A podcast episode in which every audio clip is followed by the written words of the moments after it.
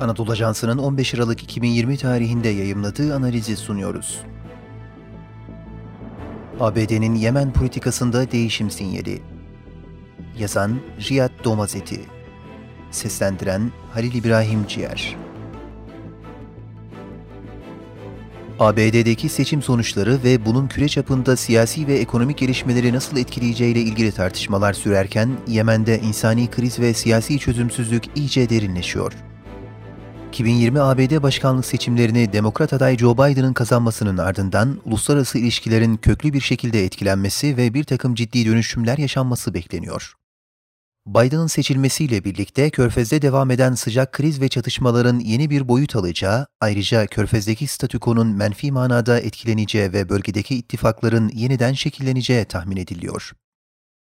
Trump dönemi boyunca Suudi Arabistan'ın İran'la Yemen sahasında doğrudan hesaplaşmasını destekleyen ABD, uluslararası kamuoyundan askeri operasyonlarına dair kayda değer bir muhalefet göremedi. Diğer taraftan Katar ablukasını sessiz kalarak zımnen destekledi ve İran'a karşı Suudi Arabistan ve İsrail'in arzuladığı gibi sert bir tutum takındı. Oysa çözüme yönelik iradenin hızlı bir şekilde ortaya çıkması ve bu yönde gerçekleştirilen diplomatik görüşmeler Körfez'deki dengelerin değişim potansiyelini gösteriyor. Biden'ın Yemen yaklaşımı ABD hayati önem taşıyan lojistik, istihbarat, silah ve diğer yardımlarıyla Suudi Arabistan ve Birleşik Arap Emirlikleri önderliğindeki koalisyona destek verdi.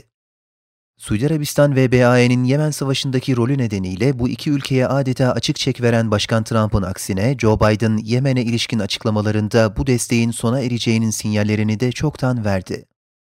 Özellikle Bin Zayed ve Bin Selman'ın Yemen'deki savaşla ilgili politikalarına karşı çıktığı bir sır olmayan Biden'ın Körfez'le ilgili birçok politikasında Trump'tan farklı hareket edeceği anlaşılıyor.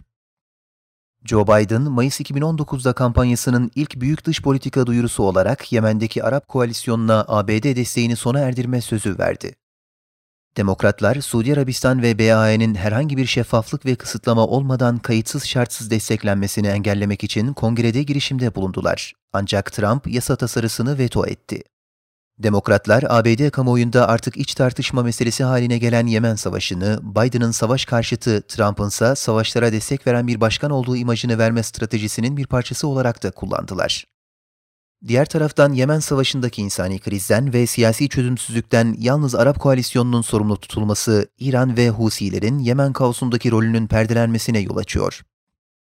Biden yönetiminin bir Yemen barış planı ortaya koyması ne kadar mümkün? Biden döneminde Yemen'de barış görüşmelerinin hız kazanması ve müstakbel başkanın buradan dış politika alanında bir başarı hikayesi çıkarması yüksek ihtimal.